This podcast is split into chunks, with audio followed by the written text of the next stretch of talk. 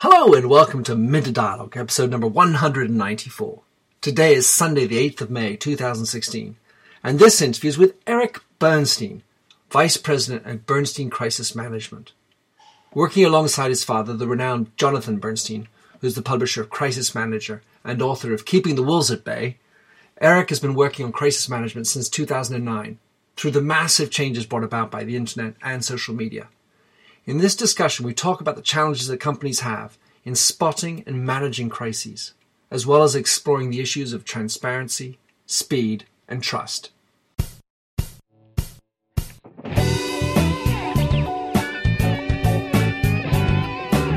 Welcome to the Minter Dialogue podcast, where we discuss brand marketing with a focus on all things digital.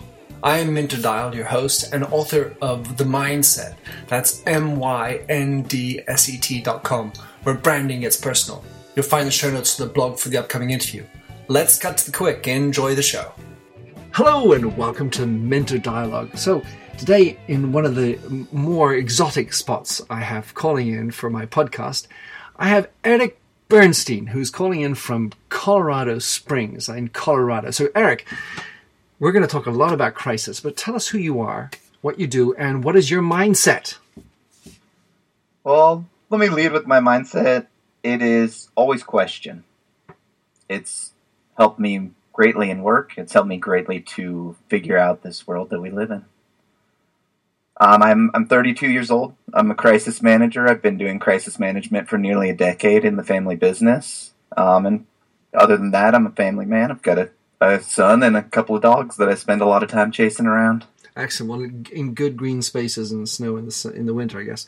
So, um, you you've been working with your father in uh, in your company and dealing with crisis, and your your responsibility includes, amongst other things, maintaining the blog. Tell us about the blog and the experience you've had doing the blogging.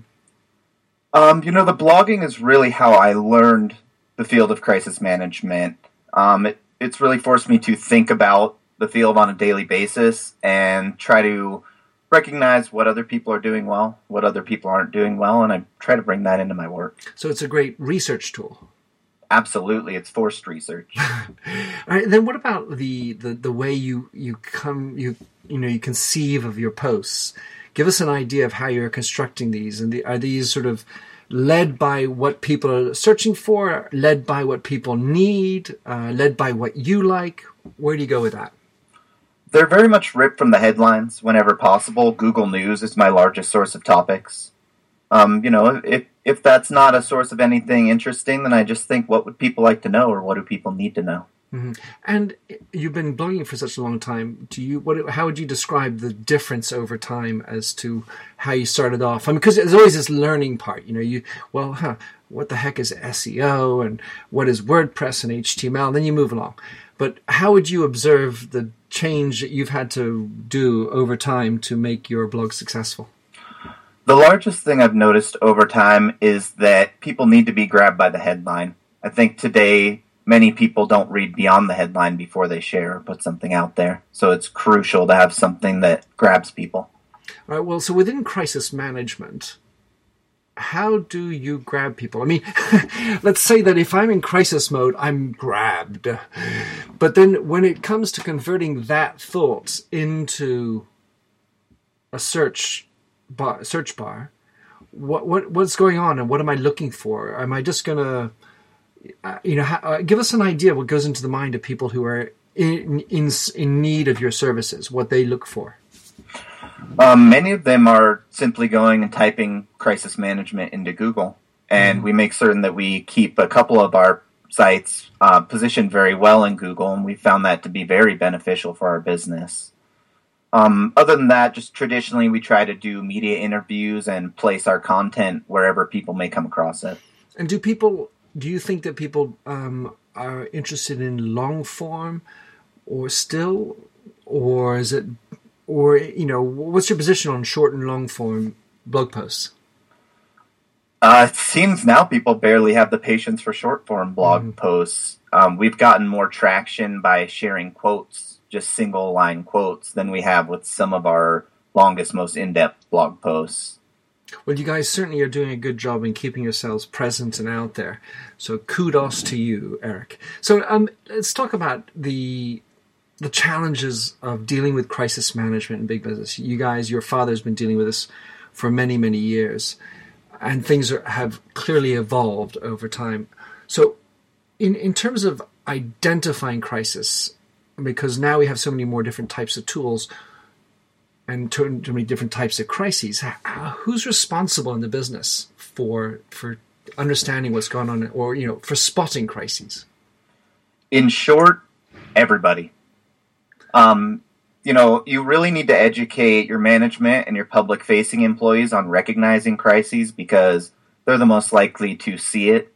But everybody needs some sort of procedure where anybody, whether it's the CEO or the janitor, can say, "I think there's a crisis starting," and get people to take notice. Right. Well, so I mean, I, I, mean, I think I, I, I so hear that. The challenge, of course, is when this quote unquote, I, I say that, uh, you know, just to follow your term, janitor says, "Well, you know, you should watch out for this." The, the issue is that they don't typically have credibility in front of the person they're speaking to. Uh, let's take a little bit more realistic situation. You know, a junior product manager you know, writes an email to to somebody saying, "Wow, I've just seen this," and like, well, yeah, calm down. You, you need to be around the block a little bit. And unfortunately, that does happen. Um, even more junior members of the C-suite can often be ignored or just poo-pooed, hushed up, a lot of times it takes some serious pain for organizations to really get on board with listening to anybody who has a concern. Mm. Well, so then, I mean, is it just about a question of pain? Can we alter people's mindsets about this? We can try. some some people you just can't change, whether it's crisis management or personality or any other aspect. But we can certainly try. And one thing that we like to use is to show examples especially examples that show monetary loss, because those numbers really speak louder to a CEO or an executive than anything else. Well, what's your go-to uh, loss-making PR crisis? Right now, it's Volkswagen. Well, I see. And so, how do you? Okay, so how do you um, monetize the issue? I mean, to the one extent, I mean, obviously they they've got their their problem, but how could they have managed this better? Well, short of not doing the misdeed in the first place, right. they they're sort of taking a death by one thousand cuts approach to this. Especially early on, they let little bits of information out, another little bit, another little bit, and it just extended the press coverage and thereby extending the damage. So rather than going at it wholesale and being far more forthright, is that the is that the alternative? Yep, I, I would take my pain up front and all at once over slowly and over time. And I would recommend to clients that they do the same. Just staying before going back into the, the VW case because that's an interesting one for me. But the I was thinking about we talked about the junior product manager screaming, "Ah, there's a big issue," and you know, yeah, come on, cool down. What about the other one, which is the boss who comes in, the CEO? I read an email or I read a tweet that said that our products are terrible. And, and kind of the reverse situation, an overweighting of a simple, ridiculous phenomenon. It's funny that you mentioned that because we've had two cases where that's happening very recently. Um, especially in businesses that are sort of expanding from the smaller one man shop or, or small office to blowing up onto the international scene. We see this with tech companies a lot. They feel very, very personally tied to their brand. And if they see one negative tweet one negative email, the sky is falling in their yeah, mind. They take it personally. Very personally, and sometimes that results in them firing off a personal response, which then creates a true crisis. I was in a board meeting recently, and um, so it's a um, European, Southern European company, and the comment was that I'm that they we're glad that we had purchased a an Anglo-Saxon company because the Anglo-Saxons have no qualms about sending a mail directly to the CEO, which is uncommon in uh, southern Italy or you know southern southern European like uh, Spain and so on. And he said that's really great. So now I get to see everything up close, and it, and I was just wondering, you know, just thinking of uh, that sort of made me think about well, then all of a sudden we end up you know mobilizing everybody about some individual that's just irrelevant in the you know or you know some smaller person who just had to happen to have the gumption to write an email. Mm-hmm. Well, it's important for them to have some sort of checks and balances. Hopefully, they'll have somebody who they can trust who's a bit more of an expert in whatever field it may be, whether it's in social media, whether it's in their manufacturing process, who can answer to them is this a real complaint or is this somebody venting and they happen to be able to reach me directly? Something that um, caught my attention because my father worked in the automobile industry for 30 years, Ford and then Peugeot, and I've had a chance to work with a number of automobile companies myself. So VW's situation comes around, and only last week, uh, the company Peugeot PSA now uh, was um, they came in and you know the feds quote unquote came in and took all the the, the hard drives. I'm, I'm just wondering to what extent other companies sometimes sort of gather their hands and say ah ha ha ha they're having problems and they, they sort of think that we're going to be immune to it. And yet, there's an, there could have been an element of complete. This was written in the wall that everybody's concerned. You know, we do see these spread across industries, and there is a sort of phenomenon where it's somebody else's problem. Mm-hmm. Um, but we do when we see a major crisis like this in one company within an industry, especially such a leader as Volkswagen.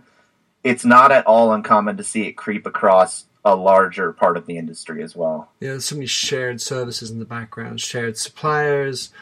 Stuff ends up getting uh, going through. So let's say that now, in terms of dealing with a client or helping them through, uh, situations arising how does one determine that it's a good situation or a bad situation? In other words, or should I say, if it's a real crisis or just an, uh, a fake crisis? We were talking before we started recording about the whole food situation. Well, we have uh, a few criteria that we really use to gauge initially whether we need to start really gearing up or whether we can sort of say, not such a big deal. The first one is, is it negative news that's a surprise to you? Hmm. You know, if there's negative news about your brand coming out and you didn't know, that's a problem. That is, yeah. Oh, my product actually sucks, and I didn't know that ahead of time. Exactly, exactly. Um, you know, another one is is it being repeated? If there's just one or two angry people, they can be very, very loud thanks to the internet. But if nobody else cares, you really shouldn't either. Right, but how do you weight that that in, in, in the sense that on the one hand, if it's a let's I don't know if you know Gary Vaynerchuk or some you know rather mm-hmm. well known person out there that starts saying it, that's one person who's touching a million people or actually ten million people probably, as opposed to somebody who whose profile isn't quite as high. How how do you weight uh, W E I T G H T the the value of a criticism? Part of it, I mean, part of it can be measured. There, there's quite a few tools that will measure, especially on social media, social media media sentiment towards a certain issue. A lot of it is your gut. If you look at somebody and you can say they have a lot of connections, they sound credible, you need to start getting a little bit concerned. Hmm. All right, I, I, like that. I mean, I especially like the, this idea that you know if you didn't know your product's bad, then you got a bigger problem. But um, right now we've identified there's a crisis, uh, like the whole food situation. There's something something is coming up.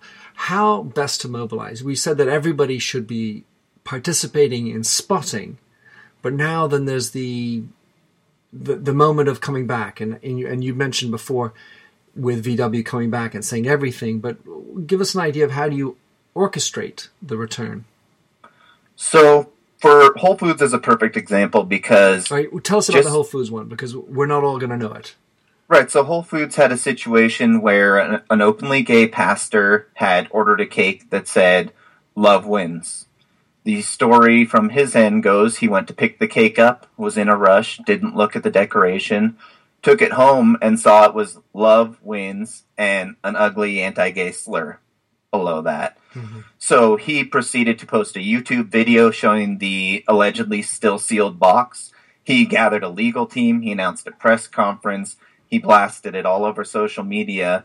Whole Foods the next day turned around and said, No, no, no. That is not what happened. No way, no how. And here's proof. So, what Whole Foods had was footage from the cashier who was checking the customer out. It clearly shows the cashier scanning the top of the box. Now, in the YouTube video that the person making the allegations posted, the sticker was affixed to the side and bottom of the box. Pretty damning evidence in and of itself. Now, Whole Foods took it a step further, and although this couldn't have been planned, the person who baked and decorated the cake is openly gay as well. Hmm. So it blew the case wide open. So, in that kind of a situation, obviously, you've got great proof, which usually isn't quite as obvious. Um, but at another level, the speed is going to be critical, right? Speed is absolutely critical. The latest statistic that I have seen is that people expect a response to a complaint on social media within a half an hour. And that is incredibly fast when you're a large organization. All right, what to do when you, all right, let's say, you know, like Nestle on that, that famous Kit Kat situation on, on a Friday, 5.30, where Greenpeace uh, slammed them and management said, oh, that's not a problem, we'll deal with that Monday morning. But, I mean, at the same time, you can't necessarily have your, your all your eyes everywhere, and some things happen in forums and long tail stuff, and next thing you know, you're six hours into it. What are some of the things to do at that point when you know you've let you've let some time go? Because you know stuff does happen. The CEO wasn't on an airplane, and we didn't know what to do. We waited for him to land or her to land, and and then we made a decision when you're in such a case as that where you haven't prepared beforehand, the number one thing that you can do is acknowledge that there's an issue. Mm-hmm. That's the first thing you can do that will start to. It, it won't stop the momentum of the situation, but it will put a little bit of a speed bump in its way. Right. So, in terms of identifying crisis and having everybody participate janitor onwards, that's cool. What about participating in the dealing with it? Well, in dealing with it, you know, we say that everybody in your organization is a crisis manager, whether you like it or not. Mm-hmm. Because there are unscrupulous news crews who will, failing to get a comment from executives, mm-hmm. failing to get a comment from mid level people, they will go ambush the guy who runs the front gate. They will go ambush the weekend crew who's in there to do nothing but clean up. Um, and they will represent your organization if they go on camera or if they go online and start discussing the situation. Well, I was thinking more about uh, you know the, I've I've run into situations where a bad thing's happened, and the plea from the senior manager was, "Hey, everybody, uh, please do me a favor, tweet out this PR release saying we're we're clean." that that can be a good tool, but that can be very risky too because then what you're asking people to do is get involved. And That's if people I mean. aren't right, if people aren't trained, then they're going to get very involved, very defensive. Um, we've seen many cases where employees started arguing with online critics, and things turned very, very ugly. All right. I don't know to what extent Erik, you personally have had this opportunity, but I, I worked in a large organization. It was L'Oreal, and at the time, there was some 35 or 40 international brands that were running Maybelline, Lancome, L'Oréal Paris, Redken, and all this. And the question I have is crisis management best practices the same for every brand? The core best practices, I would say, are. There are different concerns for different industries, but at the core of it, showing compassion, being transparent, telling the truth, setting it right. That applies to everybody. And so when you're if you're a conglomerate CEO running so many different brands, like Unilever has 400 of them, crisis management should be the same for everything. So I mean you basically have one policy fits all in general. In general, the overall in general best practices remain the same. Obviously, concerns for each individual brand will be a little bit different, and in that case, I sure hope that they have at least one expert in crisis for each of those brands because they will need to be intimately familiar with the brand and with crisis practices to really do it well. All right. So, um, dealing with crisis today as opposed to a few years before your time, we've got this massive preponderance, as you were saying, for everybody else to scream and, and to compensate what they want. to what extent is that is it crisis management really about having the best set of tools? Is is are there best tools, or is it principally an issue of just having the right attitude and processes with regard to your entire team? You know, it's very much about attitude. We found that even if they stumble a bit, people who want to make it right wind up okay. It's the people who want to try to spin and do the old school PR that find themselves in deeper trouble than they started. Where does politically correct fit into that between old school and doing it right? Oh my. Um, you know what I would say? Is your brand politically correct? Because some brands aren't, and they don't need to care. Mm-hmm. But in general, you need to be pretty careful about what you're saying and doing. Well, that would lead me to think more about old school in some. I mean, so if you take old school as being spin, if I then reinterpret what you said, because I was thinking of old school as sort of being, let's wait and think about this. You know, we should really write the right thing. Uh, let's let's write that. No, no, write that better because the English could be improved. The grammar needs a thing. We shouldn't talk about that because you know that. And then all of a sudden, you know, you're 12 hours into the first thought of a of a response, and I think of that as old school as well. No, that I mean that's still very relevant. We still do all of that. We just do it very, very quickly now. Um, Right. there's no time for sitting and pondering. Really, there there's right. Is that good? No. Rewrite. Change this. Add more compassion. Sin. In the realm of your preparation, you mentioned the word before. And in my experience, I had the misfortune of living in Manhattan on September 11, 2001. Mm. And to say that we anticipated that would be broadly and wholly wrong. At the same time, it seemed quite unlikely that we should be preparing for such a scenario. Once we did it, then of course we had to go through, and then we went through pondering what we should do if it came about again, because at that time it seemed like it was a very realistic second alternative. To what extent has the the, the terrorist idea filtered through, and, and are organizations around all the United States considering that kind of a crisis as well? You know what? In major cities, um, in places with military bases, we are seeing more thinking like that. I think that when a major event like that happens, everybody has it on their mind for a time, Mm, but people forget so quickly. Hmm. And people forget the lessons learned even more quickly. Yeah. And people are still not as prepared as they should be for attacks of that kind, I would say worldwide. I mean, how do you characterize that kind of a crisis? I mean, because generally speaking, we're talking about, you know, the cake got the wrong letters. Okay. Mhm. Whoop de doo. I mean, I don't know what that guy's problem was, of course, why he was doing that, but I mean, all right, that's that's not life threatening stuff. How do you characterize the differences? I mean, and, and uh, what what does that look like in terms of crisis management processes? Well, what we, we like to do is create plans for categories of crises. Of course, you start with the predictable ones an angry customer, a CEO gone wild, things like that. But, you know, natural disasters are certainly predictable, and a terrorist attack is predictably something that could happen. Now, you're not going to know the specifics, but what you can have is a plan ready to do things like make sure everybody's accounted for, make sure you have some sort of messaging, figure out perhaps how people will continue working, especially if you provide critical services, um, fire and police, um, medical services, things like that. They need to have a plan to keep going in the event of a terrorist attack, regardless of what form it takes.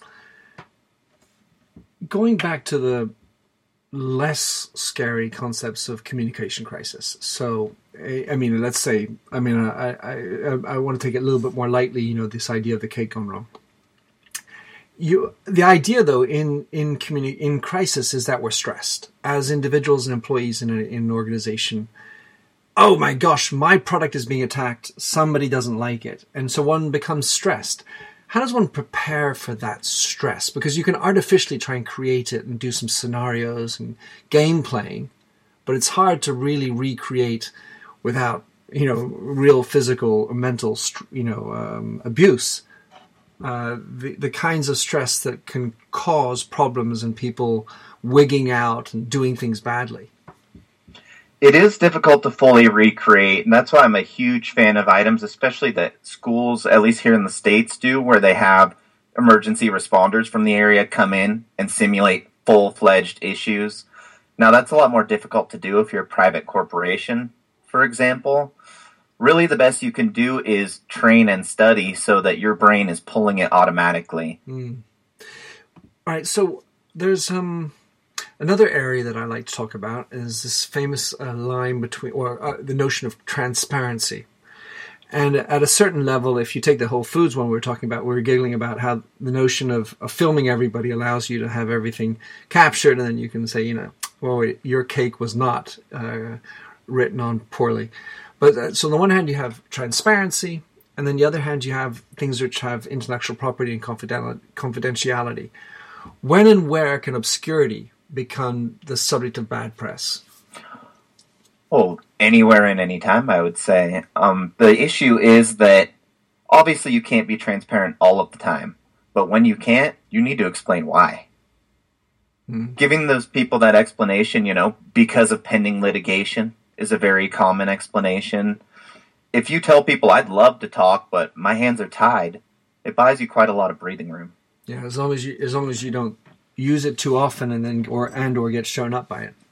Right. And well, it's helpful in that case to let people know when you expect to be able to speak on that, uh-huh. as long as you know you can meet that deadline.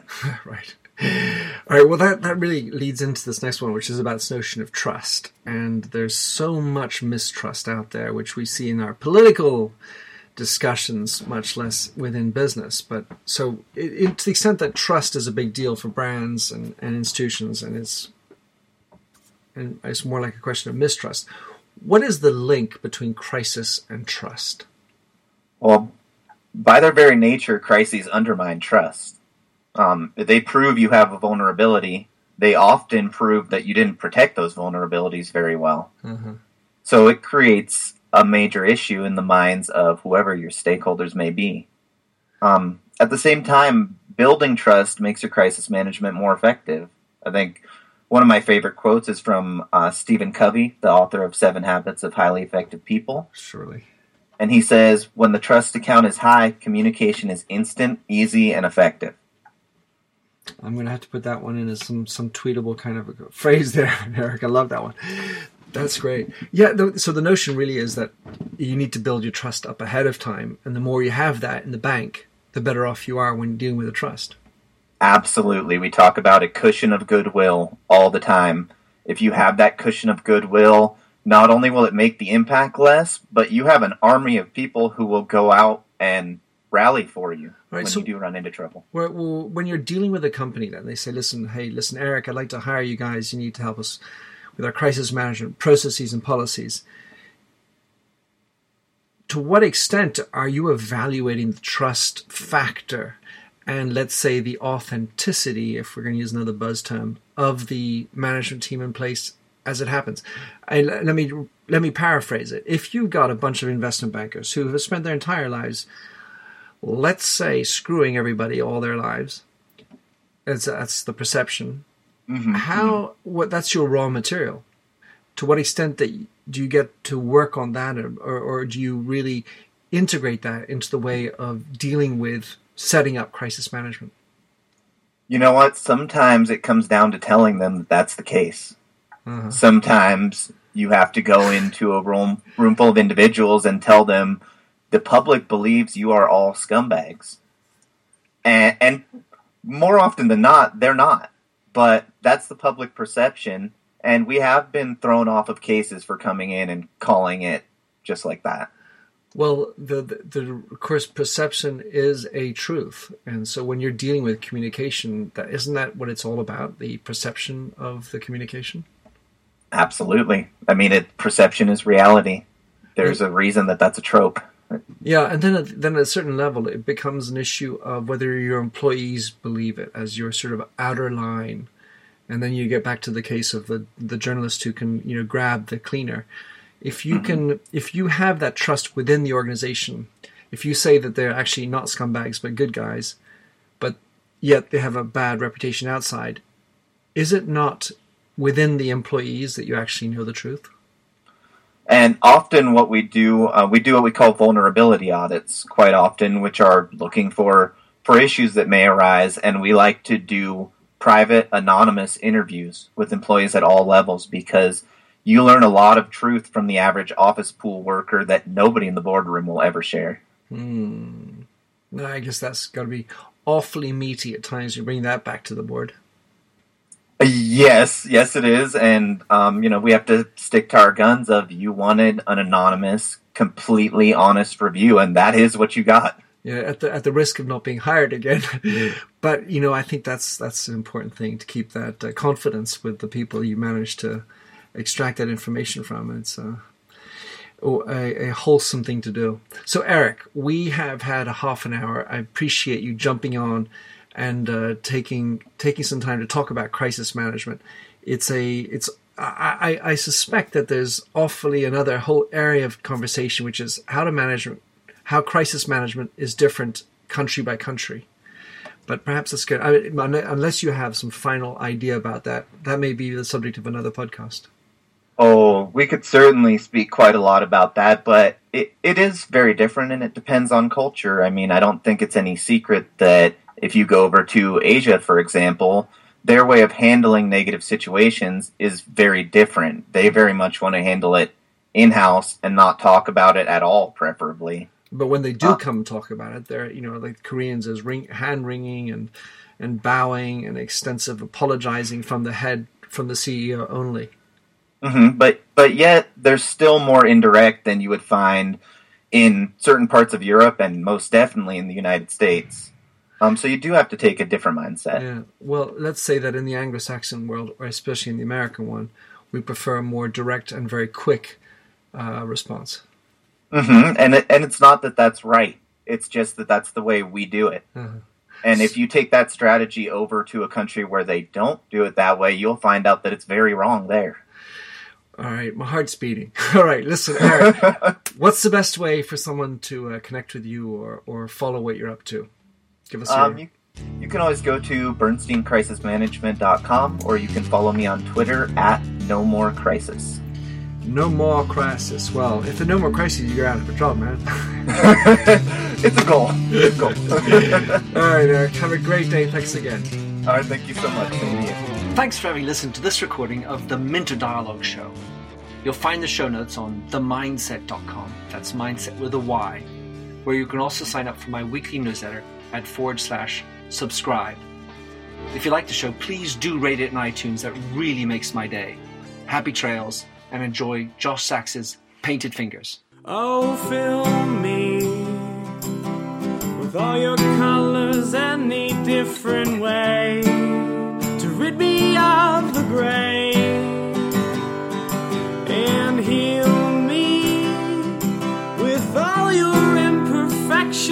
that you mention in your lack of self security.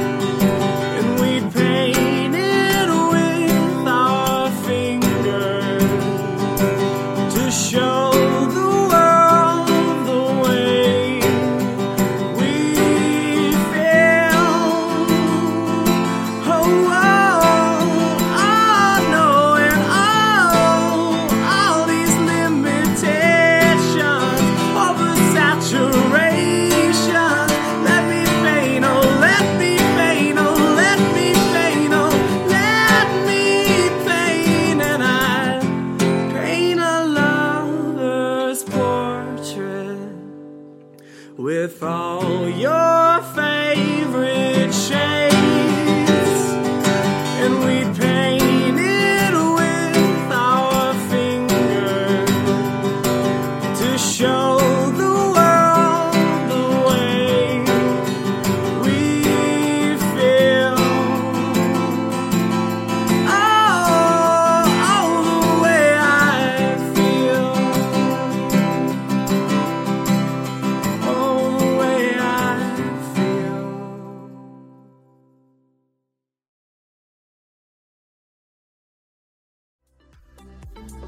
Imagine how fast we could solve the world's biggest problems if more SaaS startups would gain traction sooner.